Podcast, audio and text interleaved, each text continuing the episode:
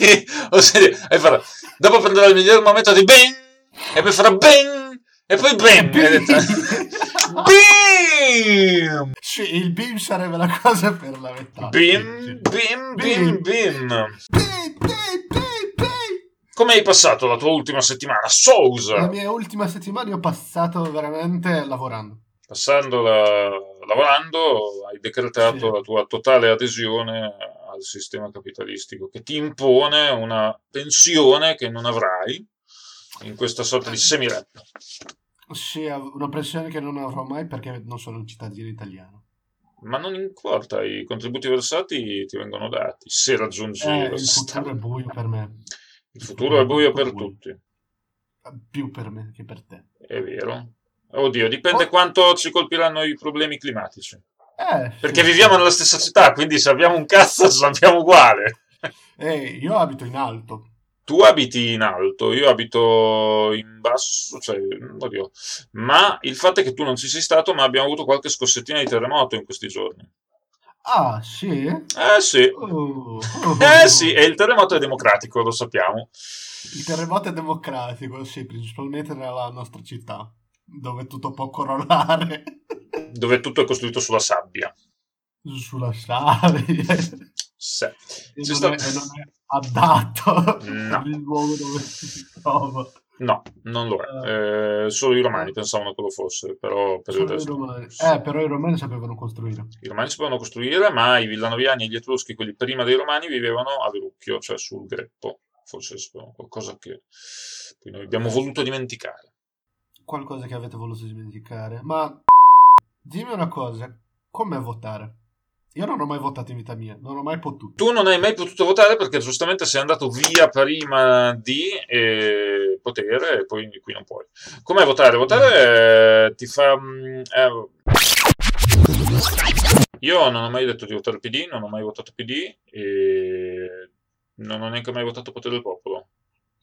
Oh, hai votato Lega? No. Io fondamentalmente quando era vivo Pannella votavo Pannella.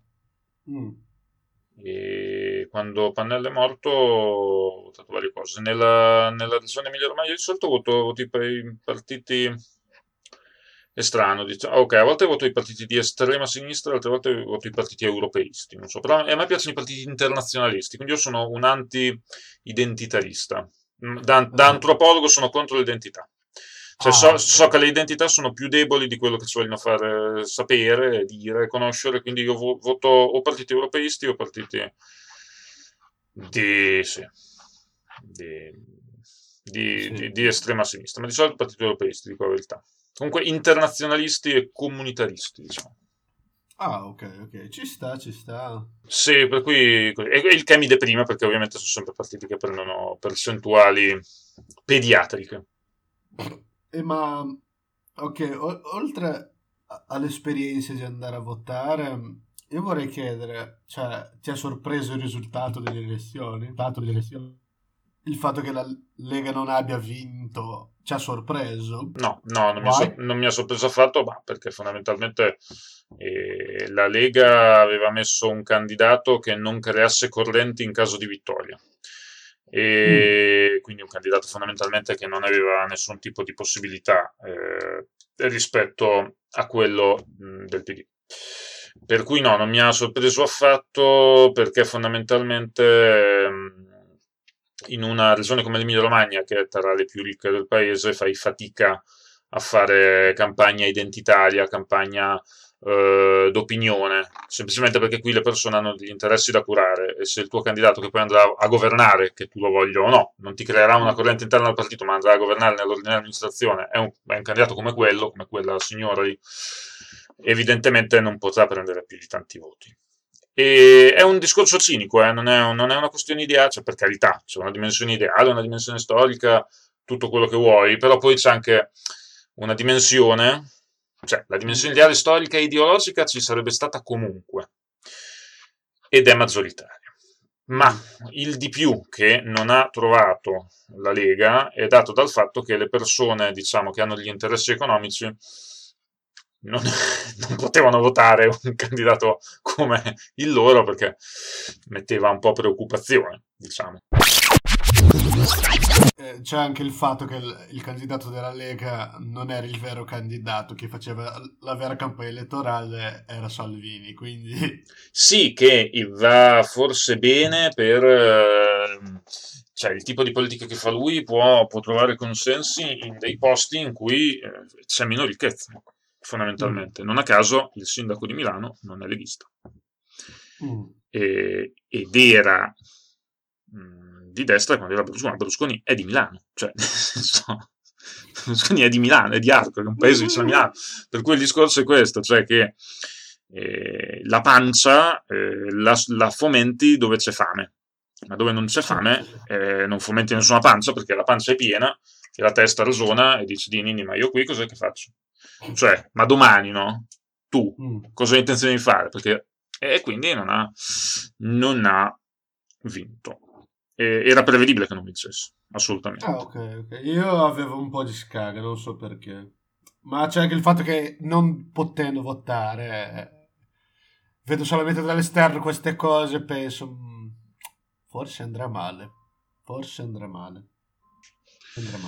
No, non andrà male. Magari va male così, Cioè, io non è che sono un propositore assoluto del... Beh, io credo che loro siano sempre degli illusi in un modo o nell'altro, ma certo. Non è il tipo di discorso da fare oggi.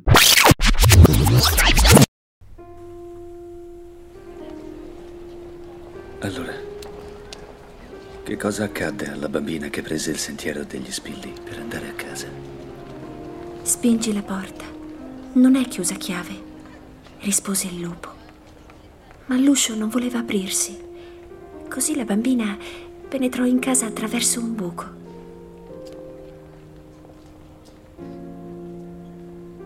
Mamma, sono affamata, disse.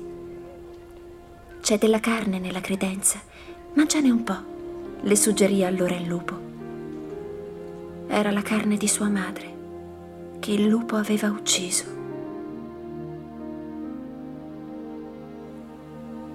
Un grosso gatto balzò sulla credenza e disse: «Quella che mangi è la carne di tua madre». «Mamma, un gatto dice che sto mangiando la tua carne». «È una bugia, ovviamente. Tiragli addosso uno zoccolo». Dopo aver mangiato la carne, la bambina ebbe sete. «Mamma, ho sete», disse. «Bevi del vino dalla caraffa», rispose il lupo. Quando lei lo fece, arrivò un uccellino e si posò sul bordo del camino. «È il sangue di tua madre che stai bevendo. Stai bevendo il sangue di tua madre», disse. «Mamma, c'è un uccellino appollaiato sul camino e dice che sto bevendo il tuo sangue». «Gettagli addosso il tuo mantello».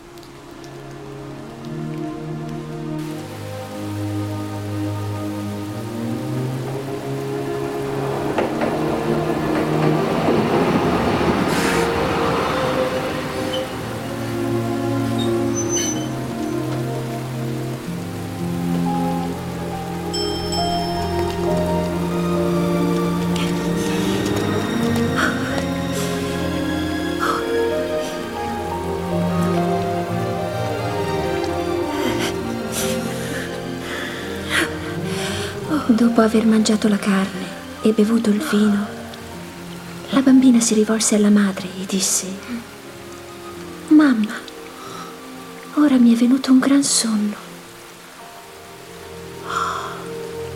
«Vieni qui e riposati».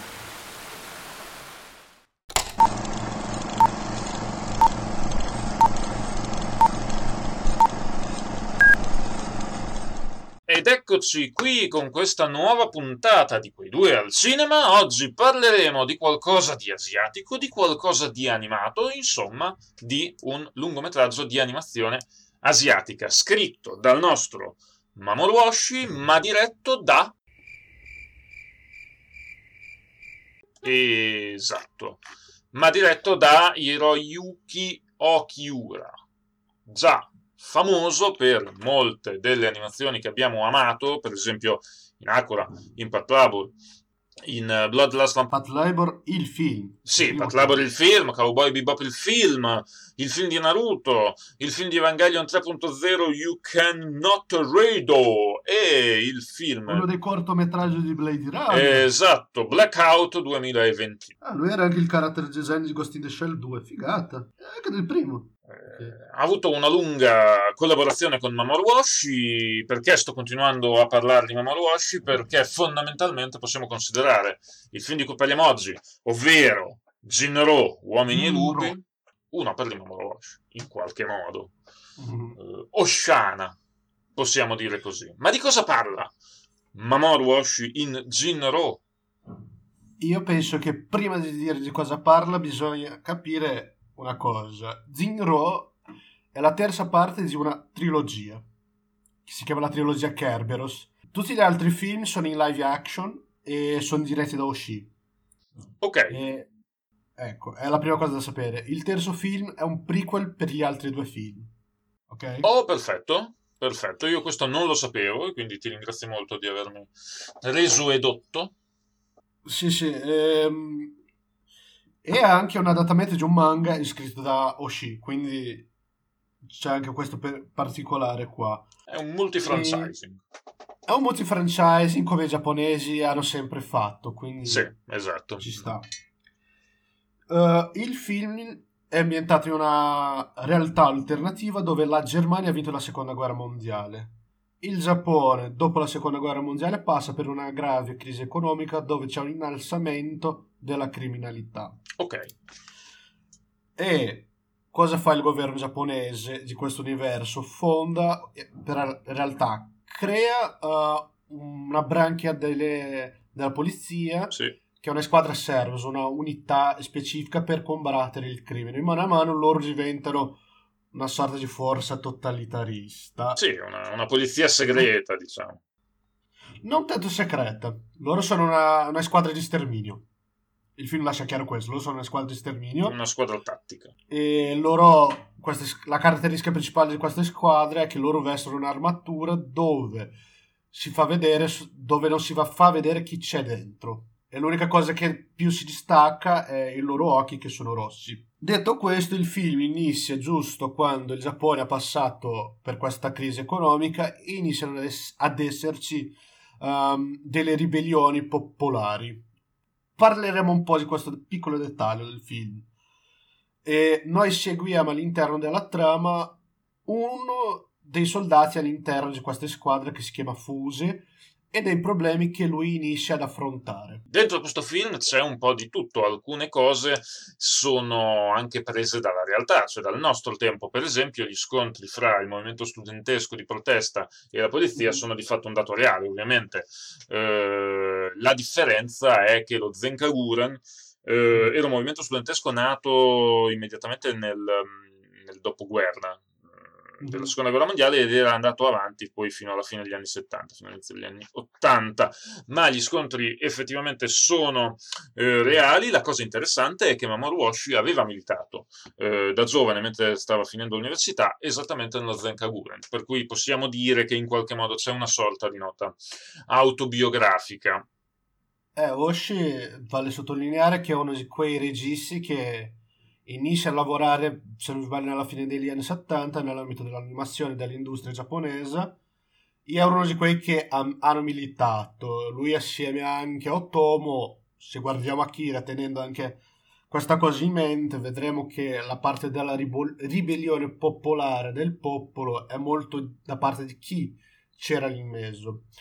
E vale dire anche che all'inizio del film, quando c'è il riassunto di questo mondo, tutto viene dimostrato attraverso delle foto in stile documentare. Devo dire che le foto non ricordano più che altro le foto di quel periodo in Giappone. È vero. Io sono andato a dare un'occhiata, le foto dei movimenti studenteschi sono diverse. Le immagini documentate lì ricordano più che altro, mi hanno fatto ricordare un bel documentario chiamato La battaglia del Cile, che è un documentario che parla della ascensione della dittatura di Pinochet, e il momento finale dove vediamo, cioè il momento finale del prologo che riassume tutta la storia di questo mondo, nella quale abbiamo uno delle squadre Cerberus che sta sparando una persona, e mano a mano si gira verso la camera. Si ricorda molto il finale di questo documentario, e spoiler, il documentario finisce col cameraman che viene sparato. Ah, ok, molto... no, è molto simile, solo che la differenza qua è che non viene sparato, però il modo in cui succede è simile. È simile, quindi c'è anche questa cosa qua che fa risuscitare questa sorta di ricordo documentale su un governo dittatoriale.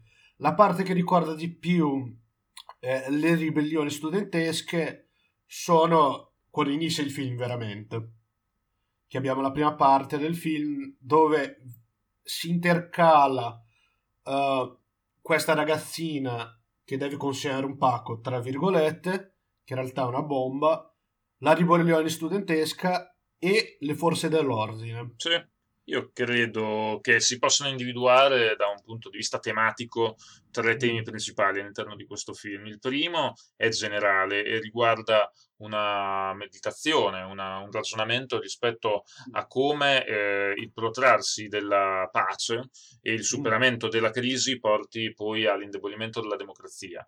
Perché? Perché poi nella storia un po' il tema principale è capire, cercare di capire come utilizzare questa forza bruta, sdoganata, per necessità, diciamo, presunte, politiche, e che ora sta iniziando a perdere la propria funzione pubblica, per cui temendo un calo del consenso nell'opinione pubblica, l'autoritarismo, il dispositivo autoritario cerca di capire come poterla preservare e a quali fini voltarla, per cui si sta parlando di una lotta di potere tra quello che è il corpo stesso, la polizia di pubblica sicurezza e il controspionaggio interno, per capire da che parte tirare la giacchetta di questi Kerberos, che sono fondamentalmente una forza di dominio autoritario, con la possibilità di agire in virtù del fatto che erano stati certificati, insomma, o comunque permessi in un'epoca in cui la popolazione riteneva fossero necessari. Il terzo tema che va un po'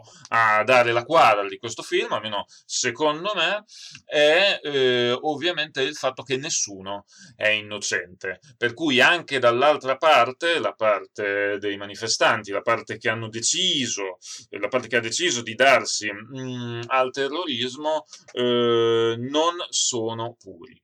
In questo film nessuno è un puri, non esistono idee pure, esistono solo dimensioni sporche della necessità di avere un'identità, e di questo vorrei poi parlare più avanti, non ti volevo interrompere, Mr. Okay. Sousa. E in questo momento qua possiamo parlare di un elemento che c'è nel film e che mi è saltato l'occhio quando ho visto un video su un canale chiamato Pause Select. Il video in questione si chiama Morality in the Intertextuality of Jin Roh, mi sa che è questo il titolo. Ok. Solo che... Moralità nell'intertestualità di Jin Roh. Sì. E in poche parole, l'autore del video parte facendo un'analisi dell'intertestualità che c'è all'interno del film per fare un'analisi della moralità. Sì.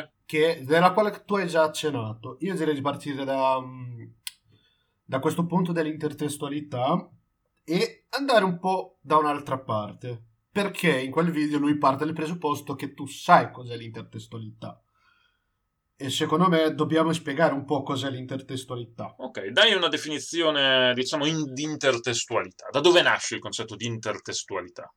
Dunque, prima di tutto, il concetto di intertestualità è che ogni testo, sia esso scritto, filmico o di musica, è sempre in relazione con gli altri testi, con diversi contesti storico-culturali.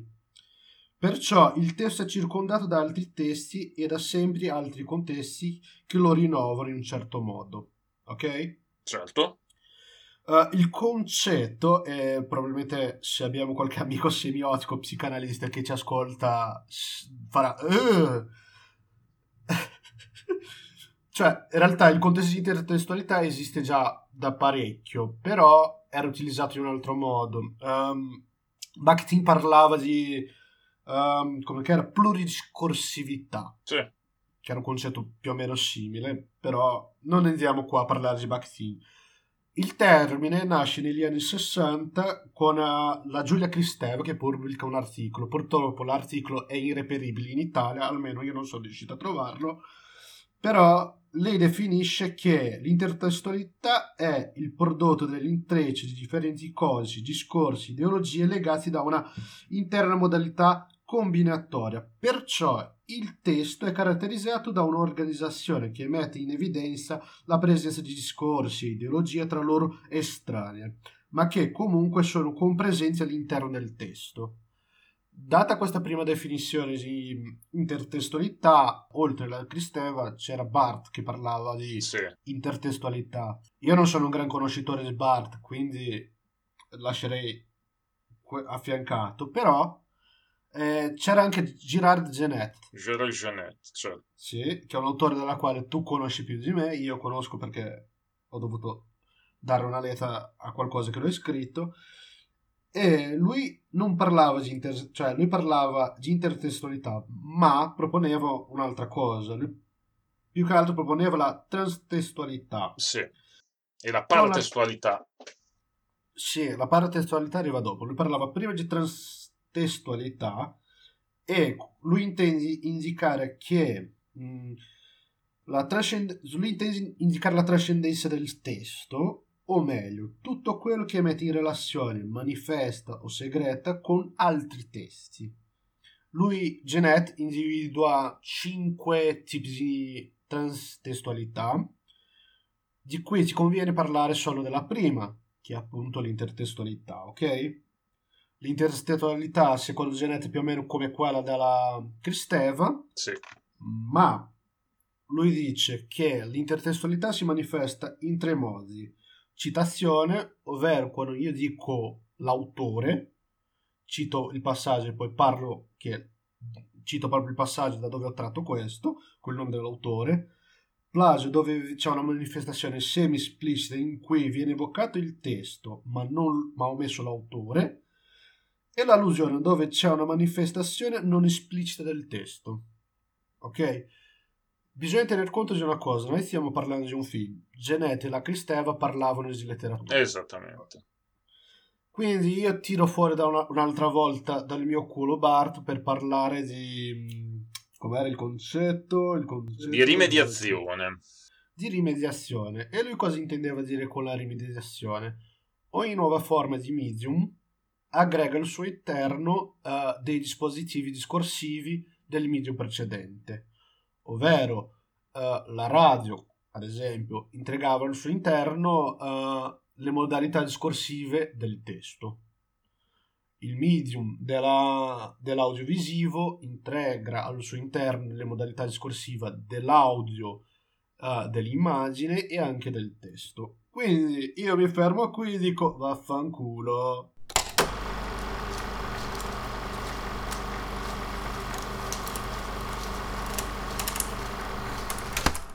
Quello che si può aggiungere su questo concetto di transtestualità, di rimediazione, è che all'interno di Jin Roh esiste un doppio livello rispetto a ciò. Perché? Perché fondamentalmente Jin Roh metaforizza in qualche modo e cita al modo della Sineddoche la storia di Cappuccetto Rosso, cioè perché Uomini e Lupi, perché si prende una versione, la versione più antica, la versione tedesca, la storia di Cappuccetto Rosso, e la si posiziona in parallelo lungo lo scorrimento della narrazione del film stesso, e quindi abbiamo 2 livelli di rimediazione, cioè una rimediazione generale in cui tante cose differenti, tanti diversi tipi di testualità vengono rimescolati insieme, ma anche 2 livelli, cioè un metalivello che interpreta l'altro, ovvero il parallelismo, la trasposizione dichiarata postmoderna, che quindi ci mette in una posizione di tipo prospettico rispetto a il come sarebbe una vita reale o realistica, per quanto alternativa, la storia di Cappuccetto Rosso nella sua versione più drammatica, e quindi c'è un recupero di una traccia. Dunque, io al di là di questo metalivello, trovo che prima di tutto il film inizialmente fa delle allusioni a Cappuccetto Rosso. All'inizio del film vediamo questa ragazzina che deve andare a prendere un pacco e consegnare alla nonna, che è un linguaggio in cui si guarda, la bomba è la tua. Poi successivamente, quando ci viene presentato il protagonista, che è Fuse, lui viene costantemente associato ai lupi. C'è anche il fatto che lui appartiene a una squadra, che è la squadra Kerberos, al di là del fatto della funzione mitologica del Cerbero, c'è anche questa questione del lupo. Però poi ci sono dei momenti in cui lui viene contrapposto con dei lupi. Sono delle sequenze in cui lui sogna di essere parte di una squadra, di una come si chiama? Di una branca di lupi? Di un branco di lupi. Di un branco di lupi. A Wolfpack, sì. Però il punto è che questi richiami sono palesemente evidenti. Il film in un certo momento te lo dice proprio, guarda, c'è il testo di Cappuccetto Rosso, la versione proprio, una delle versioni più antiche, che quella tedesca. Però c'è un motivo per cui quella tedesca, c'è un motivo che si basa sul concetto di lupo. Perché viene scelta quella tedesca? Perché i lupi sono poi era il nome in gergo dell'SS. Okay. È una città, i miei lupi era il modo in cui Hitler chiamava le sue SS. Quindi fondamentalmente il discorso uomini e lupi, il discorso dei lupi è che questa unità Kerberus, tutti vestiti di nero e pieni di armature, che fanno da polizia speciale in qualche modo, sono le SS, e questo spiega poi anche un po' il discorso finale del film, in cui un uomo fa difficilmente, cioè un lupo difficilmente può vivere in mezzo agli uomini, ma il perché si sceglie la versione tedesca di Cappuccetto Rosso. Ok, poi un'altra cosa interessante è che attraverso questa sorta di metacommentario del testo di Cappuccetto Rosso e di queste continue associazioni, il film cosa fa? Stabilisce dei ruoli ai due protagonisti, uno è Fuse, un'altra è Kei. Kei viene a sua volta associata perennemente, continuamente a Cappuccetto Rosso, e Fuse al lupo. La differenza tra i due è questa. Kei poi viene svelato all'inizio del film, lei non ha scelto il ruolo di Cappuccetto Rosso, ovvero della donna che deve essere salvata. Nelle versioni moderne della fiaba di Cappuccetto Rosso è questo che viene. Cappuccetto Rosso non è altro che una ragazzina che deve essere salvata dal cacciatore, ok? E invece Fuse ha scelto di diventare un lupo. Quindi il film stabilisce questo piano qua. Successivamente noi vediamo anche la contrapposizione di una sorta di desiderio interno dei due, ok? Sì. Kei non vuole essere Cappuccetto Rosso, non vorrebbe stare in questa situazione. Fuse ha scelto di essere un lupo, ma lui trova un senso di colpa per l'incidente che gli è capitato, dalla quale lui non sa spiegare. In un certo modo sente il desiderio di voler scappare, solo che in ultima istanza lui decide di sopprimere questo desiderio per far parte del Wolfpack. Inoltre possiamo dare un mega spoiler.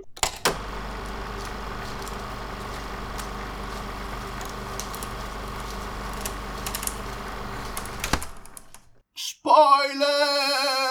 La natura di Fuse è la natura del reazionario e dell'autoritario totale, poiché lui non è unicamente un lupo, lui è un membro dei lupi che a sua volta però è sotto copertura rispetto all'antiterrorismo, per cui di fatto lui è in qualche modo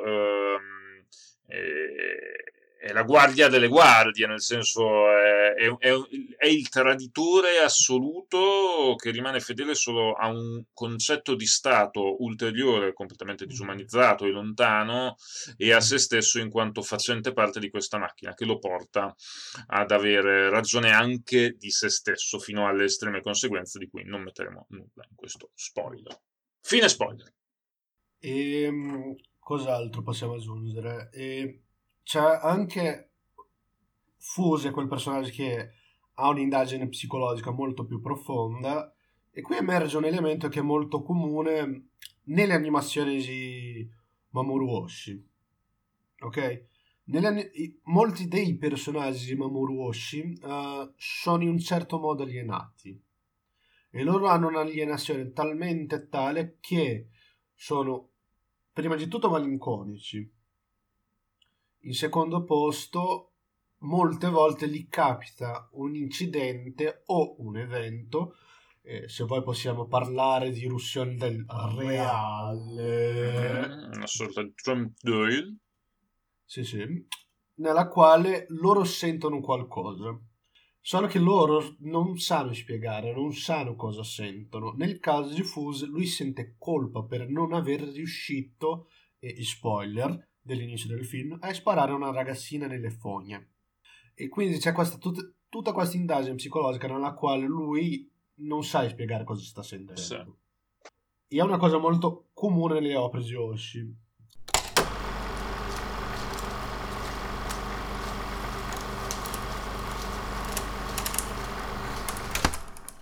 Cos'altro possiamo aggiungere? Possiamo aggiungere che i motivi, il McGuffin, diciamo, morale di Fuse è dubbio. O meglio, è chiaro, ma diventa sempre più dubbio via via che si arriva verso la fine del film, in cui alla fine non si sa se la sua crisi esistenziale sia stata una sorta di momentaneo rigurgito morale o semplicemente il senso di colpa per non aver adempiuto il proprio dovere, che poi sembra essere, come dicevo prima, un po' l'unica cosa che lo caratterizza realmente.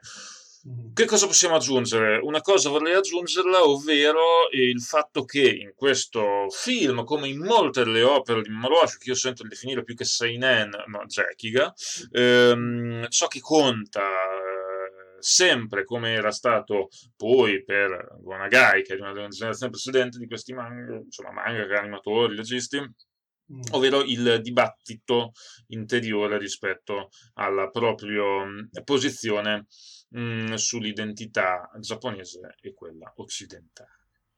Sì, la questione dell'identità giapponese è una cosa che emerge nella filmografia di Oshii, da quello che mi ricordo, ma nell'animazione non ho visto il live action che lui ha fatto a partire dagli anni 90, e il film nella quale questa questione è veramente pungente è Patlabor 2. Okay. Che parla dei rapporti bilaterali tra gli Stati Uniti e il Giappone, e il fatto che che il Giappone non abbia una forza armata. Sì. Poi abbiamo in Ghost in the Shell, al girare di tutte le sfumature esistenziali che ci sono in quel film, c'è tutta una questione geopolitica. Ah sì, sull'immigrazione e la gestione degli immigrati al confine. Sì. E il ruolo degli Stati Uniti che rimane sullo sfondo, non mai ben chiaro. Poi la stessa questione viene portata avanti in Ghost in the Shell 2, solo che con gli sfondi del tipo il capitalismo fa cagare, e la cosa diventa molto più accentuata in Skycrawlers. E esiste anche la questione della guerra, che è un tema ricorrente nella filmografia di Oshii, nella quale lui si indaga sulla natura della guerra e del perché i suoi personaggi combattono. Sì. Adesso tornando a Jin Roh, in Jin Roh vediamo anche questa dimensione qua dell'identità del Giappone, e essendo il Giappone un alleato della Germania nella seconda guerra mondiale, in questa realtà la Germania avendo vinto la seconda guerra mondiale, vediamo che tutta l'architettura e i vestiti dei personaggi richiamano l'Europa. L'architettura, mi sa che la città è Tokyo, non viene mai detto il nome della città, ma secondo me è Tokyo, è una città europea. Sì. Le fogne che compaiono nel film non sono le fogne del Giappone, sono delle fogne europee. Sì. I vestiti sono i soliti vestiti che abbiamo visto negli anni 60 qui in Europa. E vediamo che c'è questa dimensione in cui c'è la lotta tra l'identità giapponese che viene in un certo modo colonizzata dall'esterno. Beh, fondamentalmente il discorso sull'identità giapponese è un discorso che pervade tutta l'opera, non solo di Mamoru Oshii, ma di quello che è l'intellettualismo giapponese di protesta, dagli anni 20 in poi, dagli scrittori legati al Partito Comunista Giapponese in poi, c'è sempre questo tema. Ora, in effetti il rapporto Oriente-Occidente e come il Giappone si debba porre è una questione annosa, antica, politica che deriva poi da appena dopo l'epoca Sengoku, insomma l'unificazione all'inizio dell'epoca Edo, e trova un po' il suo primo punto drammatico nell'epoca Meiji, ovvero tra la metà e la fine dell'Ottocento. Questo perché? Perché fondamentalmente il Giappone ha sempre vissuto questo senso di un nucleo vuoto al proprio centro. La religione shintoista è una sintesi, diciamo, rubata durante la prima colonizzazione coreana.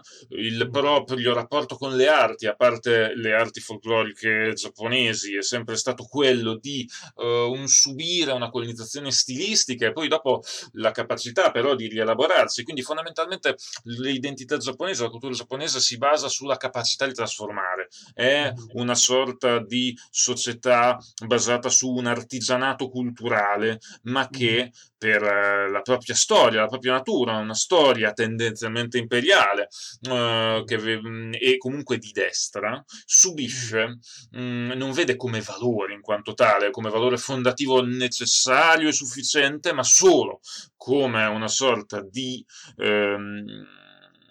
stato di sudditanza rispetto all'Occidente, questa non forza fondativa, e in questo in qualche modo li mette in parallelo con quello che sono gli Stati Uniti, che per tanto tempo hanno cercato di capire quale potesse essere il vero, il fondamentale, il profondo senso dell'identità americana, del romanzo americano, la capacità di creare arte, di creare bellezza. Il Giappone di questo è capace e lo sa, ma ciò che sente, ciò di cui vuole dibattere sia a destra che a sinistra, se si pensa per esempio a un'opera di uno Yukio Mishima, questo stato di sudditanza rispetto all'Occidente diventa pervasivo e scarsamente risolvibile. In questo mondo pennellato da Mamoru Oshii in Jin Roh, Uomini e Lupi, vediamo come la giapponesità emerga nello stile, la nipponicità rimanga autentica in questo, ma che abbia a financo i soldati abbiano postulato tutto quanto sotto una chiave di volta europea.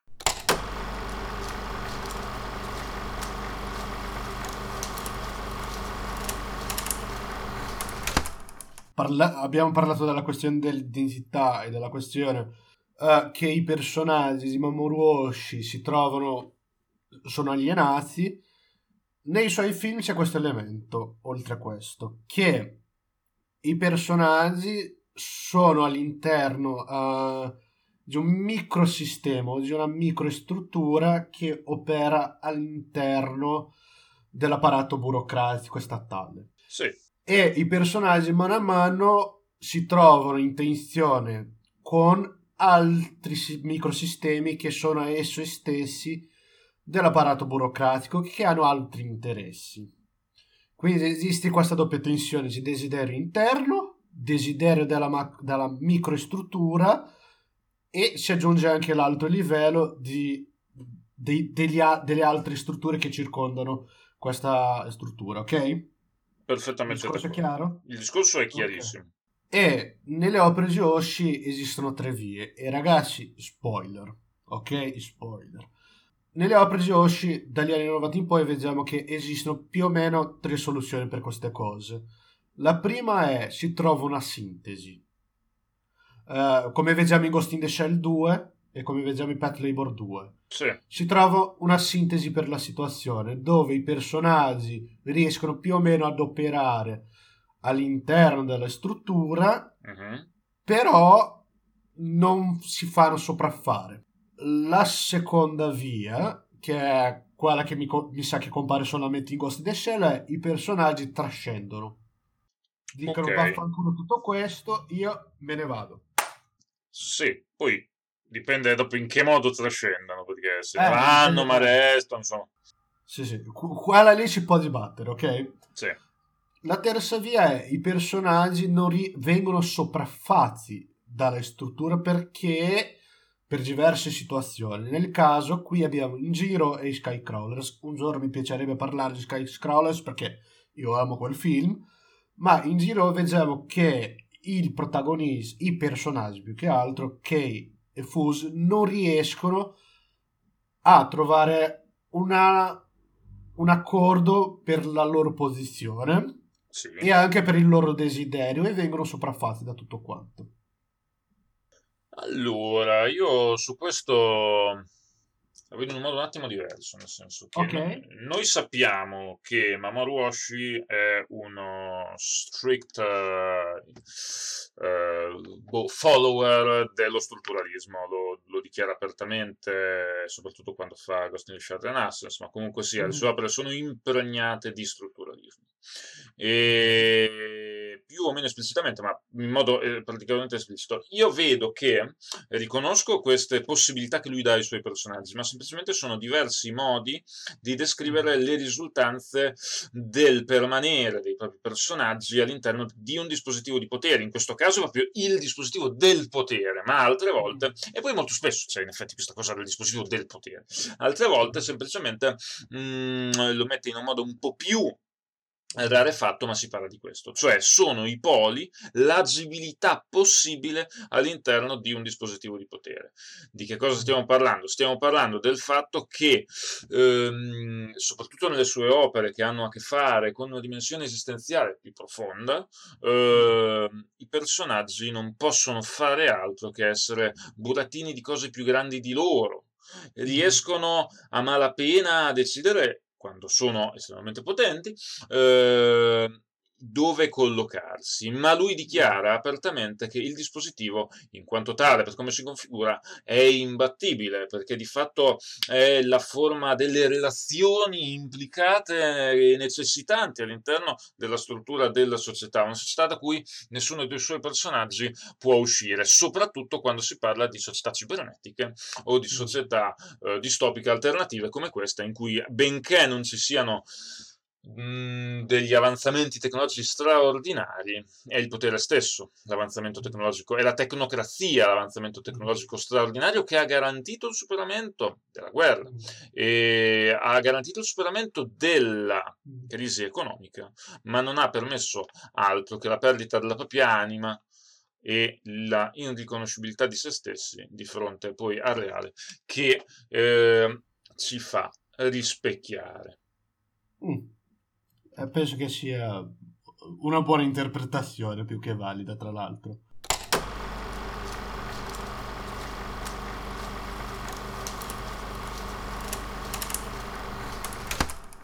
Io direi adesso di parlare dal punto di vista del film in quanto film, della cinematografia. Certo.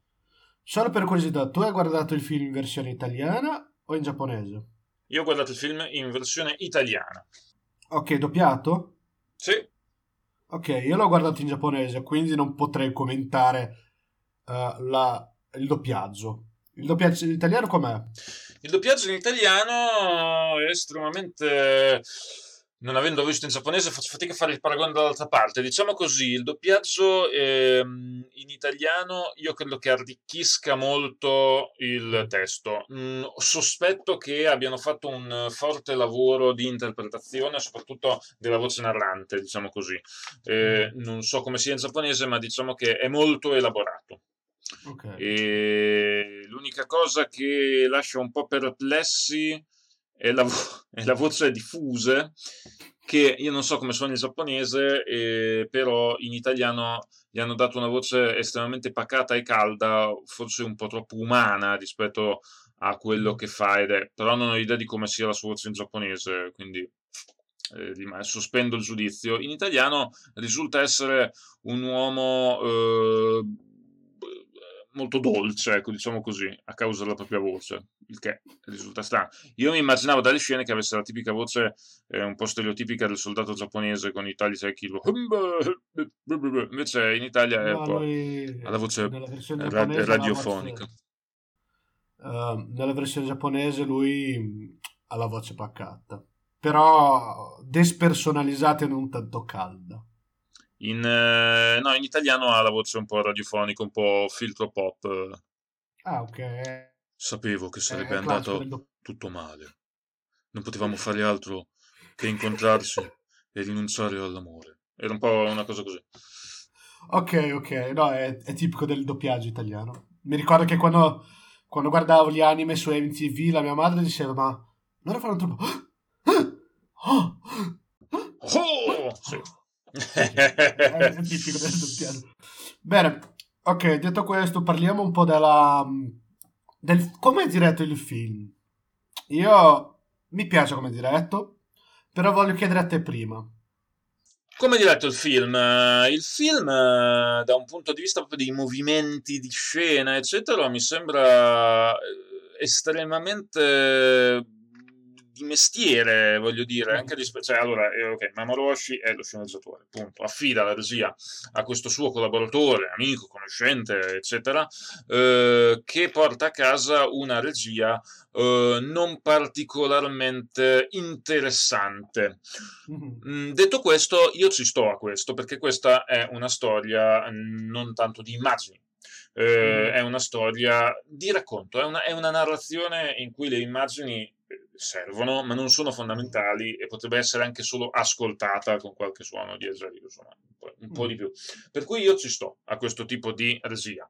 Il disegno a me piace, quel tratto di quello che alcuni chiamano il manga vecchio, l'anime vecchio, e a me piace parecchio, mi fa ricordare un po' quello che era poi, non so, alcune animazioni di Lupin, per esempio.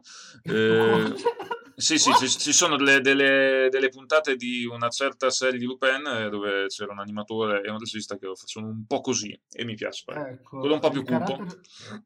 Il character design era un character design che si vedeva spesso nei film, più che altro, se non sbaglio dalla fine degli anni 80 in qua. Questo character design, che è dello stesso regista, se non mi sbaglio, è simile a quello che è di Satoshi Kon, dei film Satoshi Kon, è quel stile un po' più reale. Sì, è un po'... Dall'animazione dobbiamo dire che è ben fatta, è molto fluida. Sì, non è cheap, nel senso che ci sono tutte le tavole, non vengono riutilizzati gli sfondi, non viene fatta le tipiche operazioni che a volte vengono fatte in questo tipo di produzioni, no, è tutto disegnato, cioè non hanno... sì, no, ma anche gli scenari... Sì. Cioè, c'è una cura nei dettagli. Sì, la fotografia è un po' di maniera, se devo dire, cioè fotografa dei quadri un pochino semplici, in cui in un paio di momenti sembra citare Mamoru Oshii, e per il resto mi sembra che la porta a casa con movimenti e appunto e fotografie abbastanza semplici, soprattutto parlando di animazione asiatica. Voglio essere propositivo. Secondo me ci sta, perché fondamentalmente utilizza una regia partendo da una fotografia di tipo molto occidentale, cioè si capisce che è un'animazione di tipo giapponese per il tratto, ma il tipo di regia è quello che poteva essere perfettamente consono a un qualunque film di un certo tipo occidentale, forse per rafforzare ancora di più il fatto che questo paese conquistato in qualche modo, però cioè, è un modo di vederlo. Dall'altra parte diciamo che ecco, porta a casa e permette di fiorire la narrazione in tutta la sua completezza, però è un film straordinario da quel punto di vista per me. Ok, il film diciamo che non è straordinario e cerca in certi momenti di emulare alcune caratteristiche della regia di Oshii, ma meno accentuate. Sì. Ad esempio, durante tutto il film abbiamo dei monologhi, e questi monologhi sono contrapposti col paesaggio della città. Sì. Se fossi Oshii, questo monologo sarebbe molto molto più lento e il paesaggio architettonico sarebbe colorato di un blu o bianco. È molto più ricco. Sì, è molto più ricco. Qui si vede anche che il scenario è un po' secco a causa del colore marrone che predomina le vie. Sì. Cioè, è come se si passassero un po' di merda ovunque. Sì, che in effetti è un po' quello che succede, perché di fatto è un mondo orribile, cioè fondamentalmente... Sì. E un altro dettaglio che se non mi sbaglio è preso anche da Oshii, che è molto presente in Oshii, ci sono diversi momenti in cui abbiamo la soggettiva delle telecamere.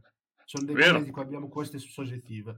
Un altro elemento che richiama molto Oshii, le angolazioni, sono dei cioè gli angoli della camera non sono degli angoli impossibili per un essere umano, no. Sono dei punti di vista che una persona normale può avere, quindi raramente, salvo qualche eccezione, abbiamo dei grandissimi controcampi, capisci?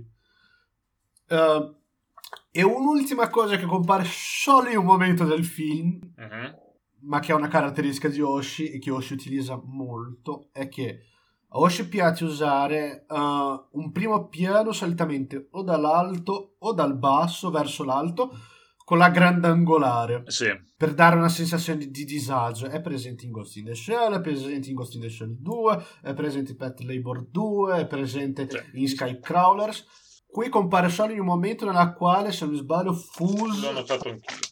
Sta facendo l'allenamento, ha l'armatura e si viene ripreso dal basso verso l'alto con una grandangolare. È l'unico momento che compare questa cosa, devo risaltare. Ci sta che la cinematografia del film non sia così lenta come quella di Oshii. Cioè, Ghost in the Shell è un film introspettivo e direi anche lento, e dura 1 ora e 20, e la differenza è data dalla scelta della soggettiva rispetto all'oggettiva. Ghost in the Shell ha una regia principalmente in oggettiva esterna, e tale per cui, perché il senso di Ghost in the Shell, soprattutto nel secondo, è quello di avere un punto di vista legato al cyberspazio e alla mutata natura di Motoko. In questo Uomini e Lupi invece, secondo me, il discorso è che non è così lenta, perché essendo tutto praticamente in soggettiva interna ed esterna, ma sempre soggettiva, si ha l'idea non di essere spettatori, ma di un meccanismo di riconoscimento, ovvero questa roba può succedere anche a me, perché anche io, anche tu, mi dice l'autore, vivi in una società di questo tipo, per cui non te la faccio vedere da strane prospettive metafisiche o di sospensione fenomenologica husserliana, bensì te le faccio vedere come uno che stai vivendo questa merda, amico caro, perché anche tu vivi in una società fondamentalmente fascista e autoritaria e forse non te ne rendi conto, quindi te la voglio far vedere. Almeno è bello pensarla così, non credo, forse è una lettura un po' troppo estrema, però credo che il cambio di ritmo sia dato da una parte da Mamoru Oshii, che tendenzialmente utilizza oggettive interne ed esterne, ma soprattutto esterne, e invece in questo film siamo quasi tutto in soggettiva.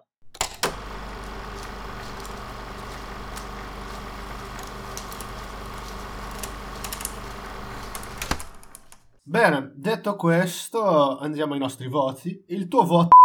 Il mio voto per Jin Roh, Uomini e Lupi, è un solido e un po' democristiano 7. 7? Ok, ci sta. Il mio voto è... Io devo pensare a qualcosa che non sia riducibile a dei numeri, quindi il mio voto è: questa non è un'eterotopia di Foucault. Giusto. Diteci che cosa pensate di questo film, guardatelo.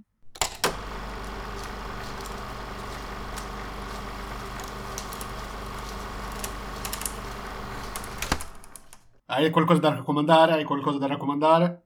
Sì, allora io credo che partendo da Jin Roh si possa avere una bellissima esperienza con Mamoru Oshii, e con Mamoru Oshii si possa iniziare ad avere una bellissima esperienza con il cinema di animazione giapponese non stronzo.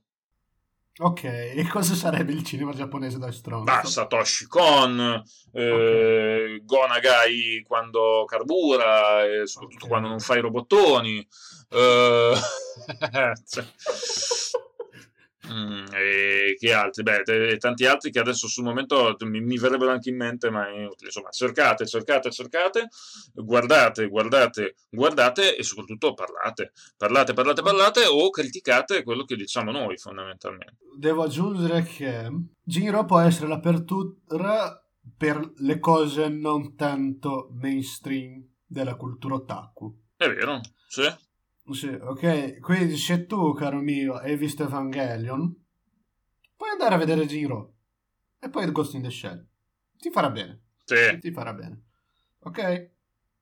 E per favore, non diventare un nazi outright throw anime, ok? No, infatti no.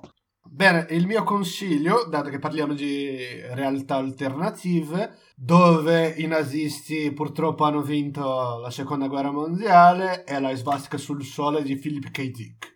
Assolutamente. Io allora consiglio un libro, voglio consigliare un libro di destra. Okay. Visto che abbiamo parlato di Yukio Mishima, io consiglio di leggere tutta quanta la tetralogia del mare della fertilità, ovvero l'ultima opera di Yukio Mishima, nonché il proprio manifesto politico, che poi l'ha portato, insomma, che è stato il preludio poi al suo suicidio in diretta TV. Oh, è vero. Oh, grandissimo Mishima. Grandissimo Mishima. Buongiorno, sai cosa possiamo fare anche? La biografia, il film sulla sua biografia. Certo.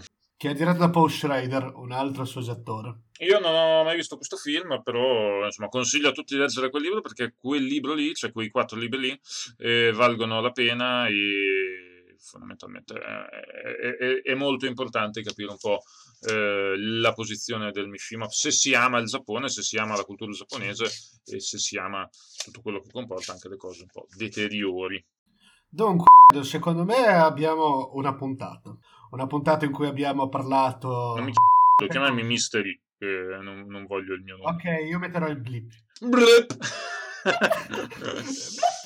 Mm-hmm. Mister E. Secondo me abbiamo una puntata in cui abbiamo detto di tutto e di quanto, una puntata in cui abbiamo parlato di strutturalismo, abbiamo parlato dello schifo che è stato il Giappone dopo la seconda guerra mondiale, abbiamo parlato del fatto che il fascismo fa cagare, che i nazisti devono morire, e forse YouTube ci demonetizza sul serio così, però no, ok, è sempre bello dire che i nazisti devono morire.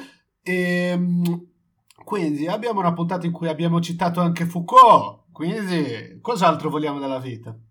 Dalla vita non vogliamo altro che una musica di conclusione della puntata di genere city pop.